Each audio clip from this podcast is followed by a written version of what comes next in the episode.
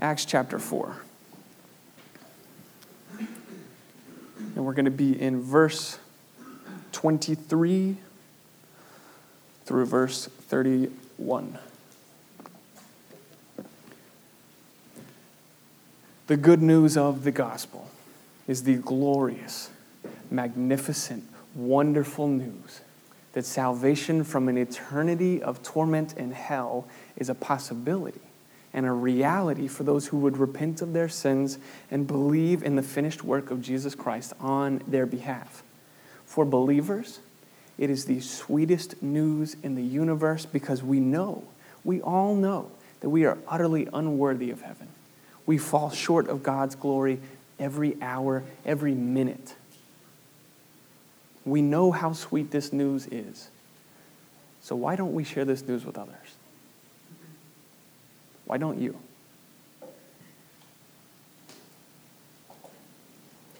A few weeks ago, we saw Peter and John proclaim the gospel to thousands of people in the very city where Jesus was crucified, and then they were arrested and made to stand before the Sanhedrin, the same Sanhedrin, the same court uh, that put Jesus to death and that have the power to put them both to death too. And what did they do? They boldly proclaimed the gospel again. What's the difference? Were they some uh, amazing super Christians who had some kind of super boldness all the time? No. When Jesus was arrested at first, all the disciples ran away. They didn't even say anything, they just ran away from him. Three times Peter was asked if he was the man who was with Jesus, and he said, I did not know the man. Yet here, these same men who ran away, who denied Jesus, are proclaiming the good news of salvation in this resurrected Jesus with boldness before the same people they denied Jesus to. What's the difference? What's the difference between Peter and John from 50 days before to the proclamation we see in Acts chapter 4? And what's the difference between Peter and John in Acts chapter 4 and you and I today? What's the difference? Let's read.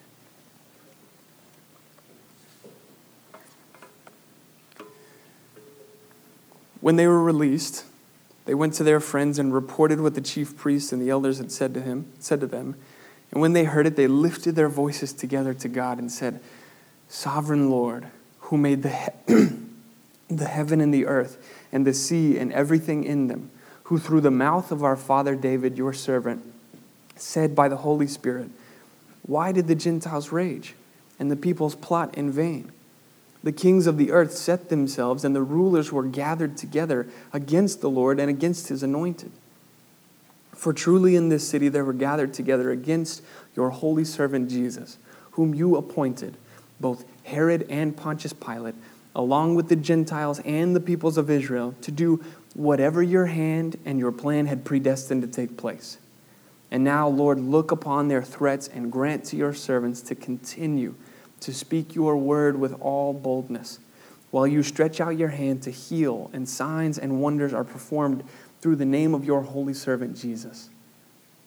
And when they had prayed, the place in which they were gathered together was shaken, and they were all filled with the Holy Spirit and continued to speak the word of God with boldness. Let's pray. Father, we thank you for your word to us. And we know that it is a grace that the sovereign Lord of the universe speaks and speaks to us. And we thank you, Father, that you have it here for us written so that we can always have you speaking to us. And yet, even in that, Father, it is not going to make any sense to any of us if you do not show up, if you do not come and open our hearts and our minds to what you have for us in your word.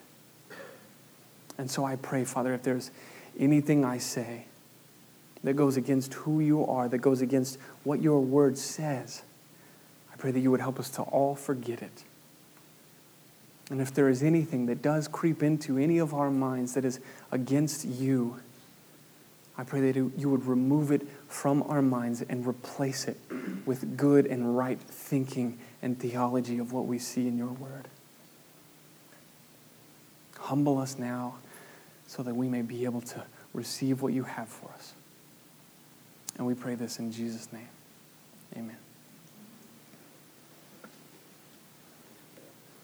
The good news of the gospel is the sweetest news in the universe, yet there's a difference between what we see in Acts chapter 4 and what we typically see today and what we do, what we see in our own lives.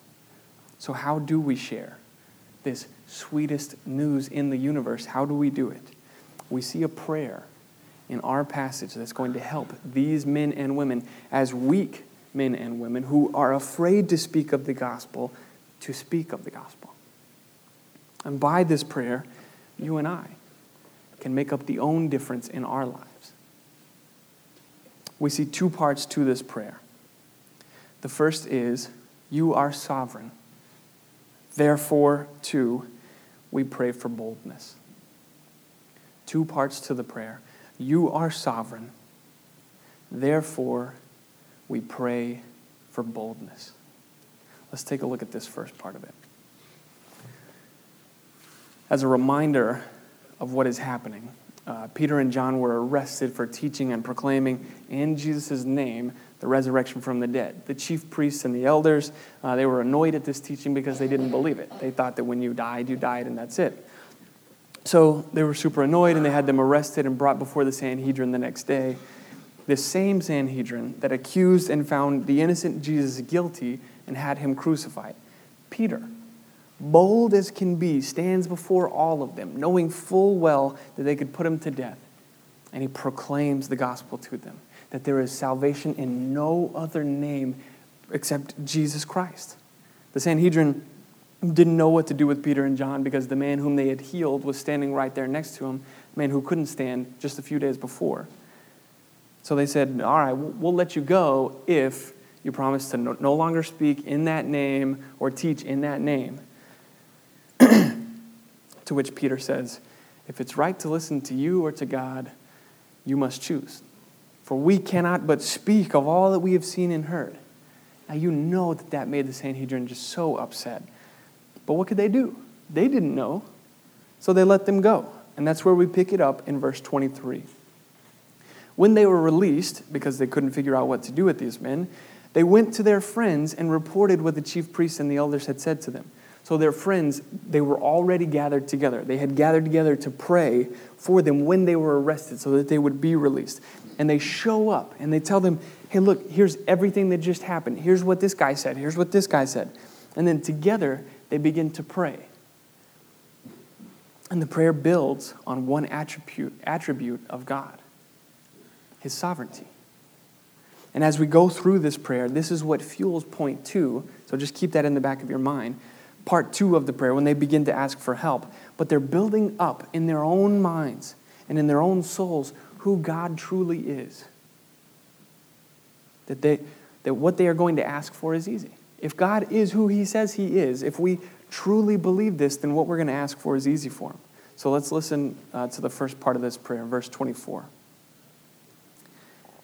And when they heard it, they lifted their voices together to God and said, Sovereign Lord, who made the heaven and the earth and the sea and everything in them. Why do they go here first? They were just arrested and released. They spent a night in jail. Uh, they could have been killed. Why do they start with, Sovereign Lord, you have created all of these things? God, you are king over everything in heaven and on earth and in sea. You created it all. You govern it all. You uphold it by the power of your word. You are master over it all. And you have absolute authority to do with it as you please. Just thinking of this one attribute of God the sovereignty of God should send our hearts into an overflow of worship. And it should give believers a massive amount of comfort and peace and security knowing this one fact. Our God is the same God who spoke Jupiter into existence. Everything that ever was and is, and everything that ever will be, answers to our God, Satan and all his demons included. There's nothing in existence over which God does not proclaim mine. And this same sovereign Lord saw fit to provide sinners a substitute in his Son. The sovereign God of the universe is yet merciful and gracious to those he has created. And he came in the form of a baby. They go on rooting their prayer in Scripture and quoting Psalm 2. Look at verse 25. Who, through the mouth of our father David, your servant, said by the Holy Spirit, Why did the Gentiles rage and the peoples plot in vain? The kings of the earth set themselves, and the rulers were gathered together against the Lord and against his anointed. So, David at the time, he's speaking of himself, not really realizing that he's a type of the Christ. And he says, Look, everyone was against us the Gentiles, the peoples, the kings of the earth, the rulers. Yet your people stand victorious. It's a praise. These men and women praying here, though, in Acts, they're linking this to their Messiah. They know, they, the scriptures have been opened to their mind. They know that Christ is the point of all scripture. And so David is a shadow and a type of the true and better king. And so Psalm 2 is a foretelling of gospel events to come. For them, it's gospel events of what just happened. Verse 27 explains it. For truly in this city there were gathered together against your holy servant, Jesus, whom you anointed, your anointed one, both Herod and Pontius Pilate, the rulers, along with the Gentiles and the peoples of Israel. Why? Why is this happening? Verse 28 To do whatever your hand and your plan had predestined to take place. All the plotting against God's anointed Son was in vain because God had already predetermined or predestined the outcome. Now, there are all sorts of fun conversations that can be had revolving this word, but it's, but it's in our Bibles. We cannot run away from it. We don't have to like it, but it's there. Thomas Jefferson, he had a razor blade with him every time he read his Bible, and anytime he came across something that he didn't like, he would just slice it out. Uh, we can't do that. So if there's tension between what we think God should be like and what we read in the Bible, if there's a tension there, the Bible has to take final say. Not our emotions or what we think. One of those two parties is sinful. I'd trust in the one that is not. The truth is, the Bible mentions both predestination and human freedom. But where we at Mission draw the line is salvation. Salvation is not human choice. It is a sheer act of mercy from God. Ephesians 2, verses 8 through 9 say this For by grace you have been saved through faith. And this is not your own doing, it is the gift of God, not a result of works, so that no one may boast. Outside of salvation, outside of that, how free will and God's sovereignty work together is honestly a mystery. The point is, God is always victorious. In the paradox of free will and divine sovereignty and how those work together, despite all of the raging of humanity that we see, despite all of these high and holy folks being against God and against his anointed one, God's purposes prevail. God remains victorious. There's nothing that happened to Christ that was not part of the plan. And so there's nothing that happens to these believers. There's nothing that happens to you and I that is not a part of the plan. So listen to the truth here evil cannot thwart the plan of God. Evil cannot thwart the plan of God. Whether it's sin, whether it's cancer, whether it's any sort of darkness that we see in this world, it cannot thwart the plan of God. This means that everything you and I ever encounter in our lives, whether it is unfair, painful, confusing, or unjust, it all happens under the sovereign hand of God, who is working out his plan of salvation for those who would believe. The pain that you and I have deep in our hearts from the sin and darkness of this world might just be for the redemption of someone else. One thing that I thought was amazing when I met with Terry, he said, Honestly, Jake, I just feel bad that I didn't get to proclaim the gospel even more. What faith! And so later on that day, on Facebook, he posts and he says, Since I'm no longer able to proclaim, I want to tell you here, Jesus is Lord. And he just explains the gospel. The pain that you and I have deep in our hearts from the sin and darkness of this world might just be for the redemption of another. Terry is using what's happening to him. The most unjust act in history, the brutal murder of an innocent Jesus, was part of God's redemptive plan to prepare for himself a people from every tongue, tribe, and nation. What man meant for evil, God meant for good. That is what a sovereign God does. He moves and he works everything at his disposal, which is everything, for his perfect purposes. So, why do they pray this? For their own souls to remember. Because by remembering that God is sovereign, everything else is put in its proper place. If God is sovereign, then whatever or whoever we are facing in persecution or suffering is rightfully in God's hand. He knows what's happening. We are on the proper side of that equation, so with everything else that comes, we have faith. That is why they start with Sovereign Lord. God, we don't understand all that's happening. We don't know why you have chosen to do it this way, but we know one fact that you are sovereign, and we take comfort there. To pray this, then, is to have faith. However, faith without works is dead. And so they continue their prayer with a request, and it is simply this You are sovereign, therefore, point two, we pray for boldness. therefore, we pray for boldness. After spending the time to reorient their hearts with right thinking of God, they turn to a request. And notice what they ask for.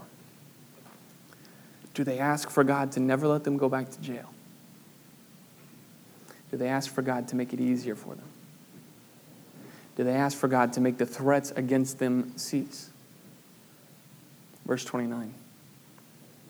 And now, Lord, look upon their threats and grant to your servants to continue to speak your word with all boldness while you stretch out your hand to heal and signs and wonders are performed through the name of your holy servant Jesus.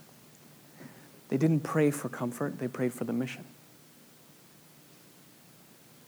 They didn't pray for a better life here and now. They prayed for God to be glorified through them, even though death could come to them because of what they had to say. And for many of them, it would. They say, Let us continue to speak your word with all the boldness necessary to get the news across, that you may save even more, that you may be glorified even more. What's the difference? What's the difference between proclaiming the gospel and not proclaiming the gospel? Boldness. They didn't cower in fear, although they could have.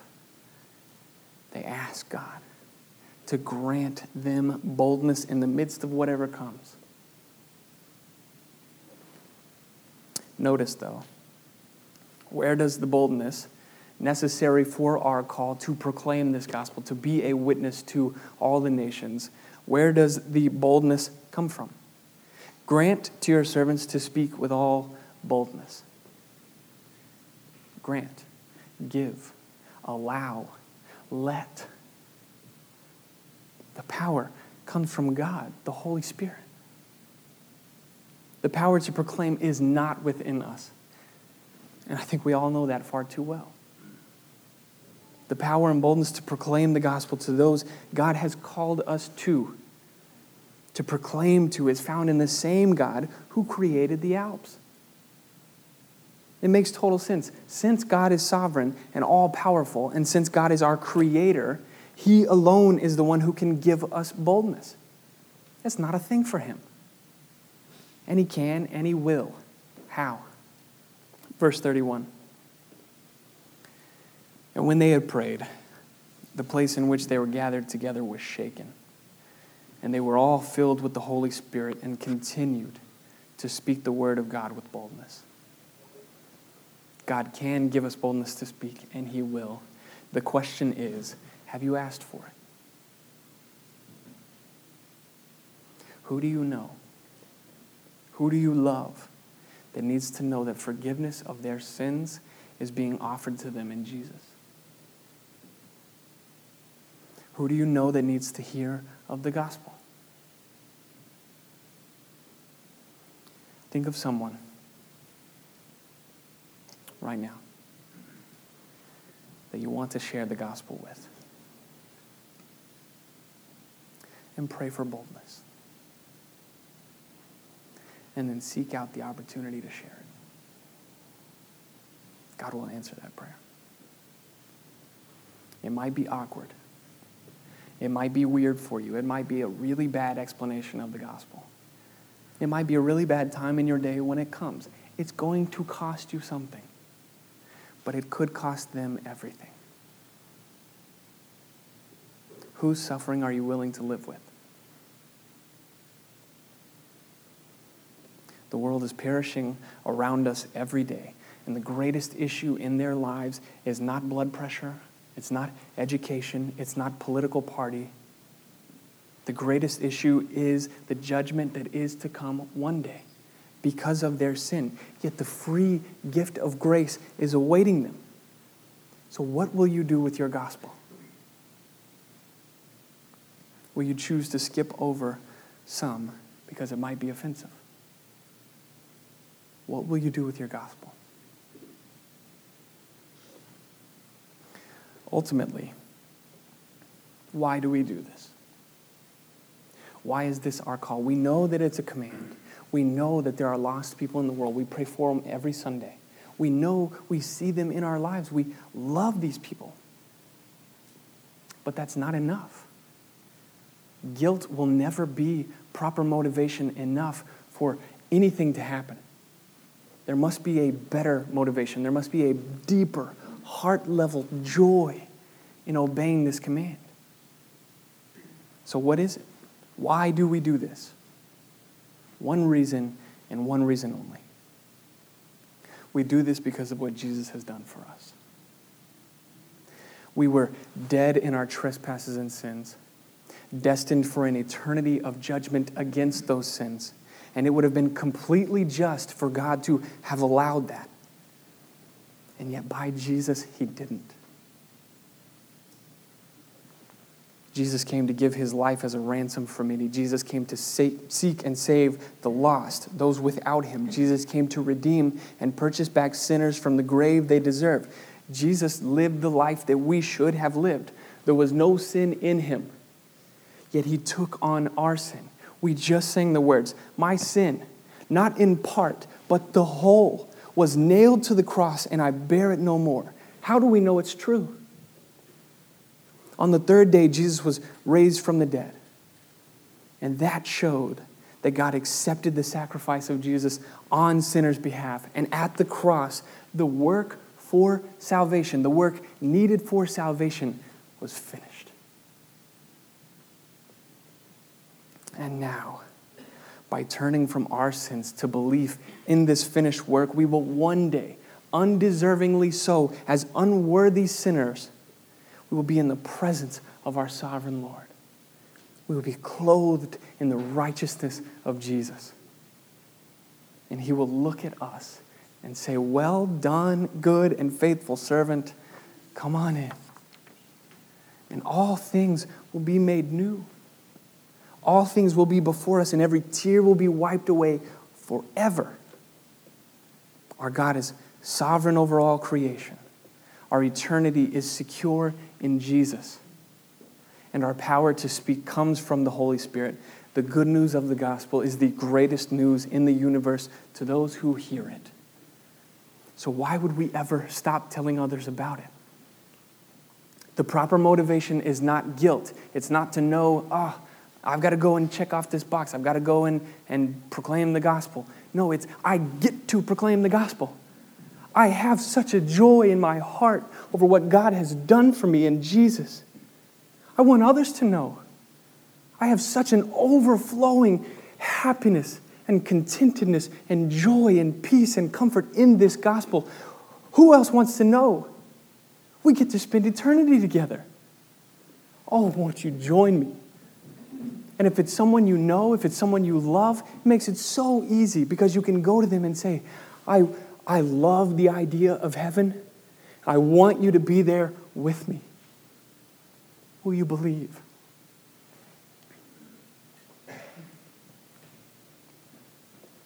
Why would we ever? Why would we ever stop telling others about it? In order for us to wonder at the beauty of the gospel yet again, we're going to partake of the Lord's Supper together. And as we do, we remember the gospel. We remember the broken body and the shed blood so that we might live boldly and speak boldly in the newness that we have in Christ so that others might know it too.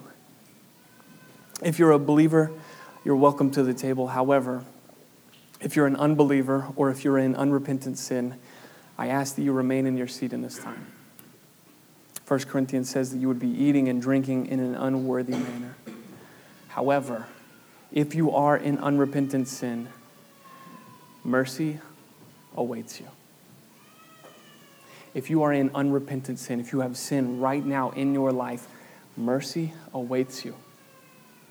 It is made new for you this morning yet again. It's our nature to sin. And we will, until glory, we will struggle with sin, but we do not have to struggle to return. Jesus has paid that price for you once and for all already at the cross. So turn from your sins to believe in the gospel again today. If you're an unbeliever, hear the good news of the gospel again for you today. No, listen, it is for you. There's nothing so great in your past, nor sin so dark in your present that nullifies what Jesus has done. However, it is only for you if you would believe. Have faith in Jesus today that your sins may be forgiven, that you may be relieved of the weight of wrath that is currently on your head, the grace of Jesus Christ is for you. If you have any questions about that, please find me after service, and I would love to talk to you about it. But believe today.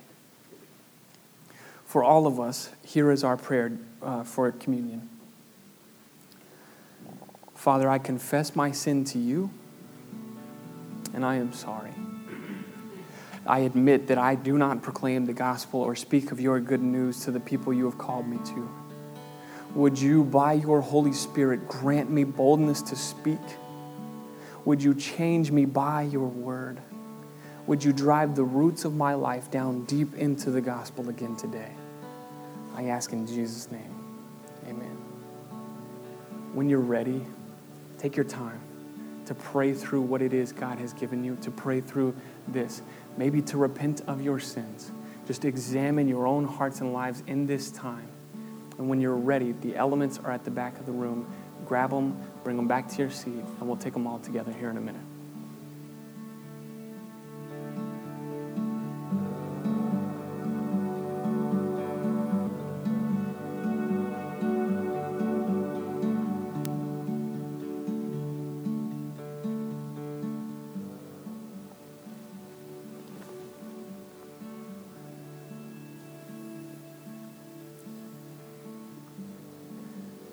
We have all boldness at our disposal to speak of the gospel. How do we know? Because our eternity is secure. At the cross, the work was declared finished. How do we know that we can definitely be bold? By the gospel. On the night when Jesus was betrayed, he took bread, and when he had given thanks, he broke it and said, This is my body, which is for you. Do this in remembrance of me.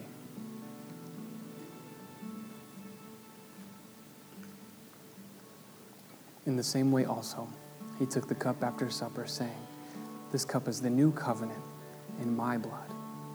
Do this as often as you drink it in remembrance of me. Let's pray.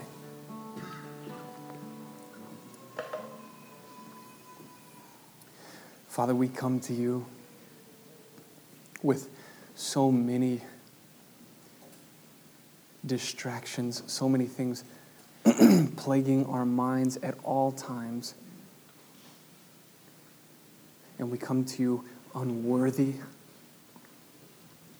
unrighteous, and yet in Jesus, completely perfect.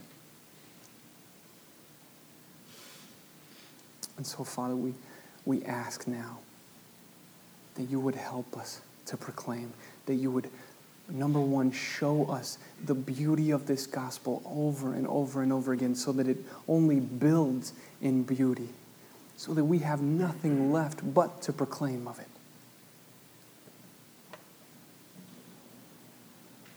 Father, would you give us faith?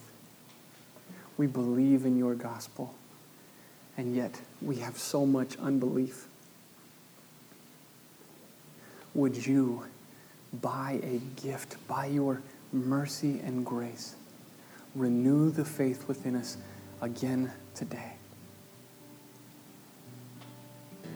And in all of this, Father, we thank you for the work of the cross that we could not accomplish, for the life it took to live that we could not. And we praise you and we give you all glory and all honor because of what you have done for us in your Son. We thank you and we love you. And it's in Jesus' name we pray. Amen.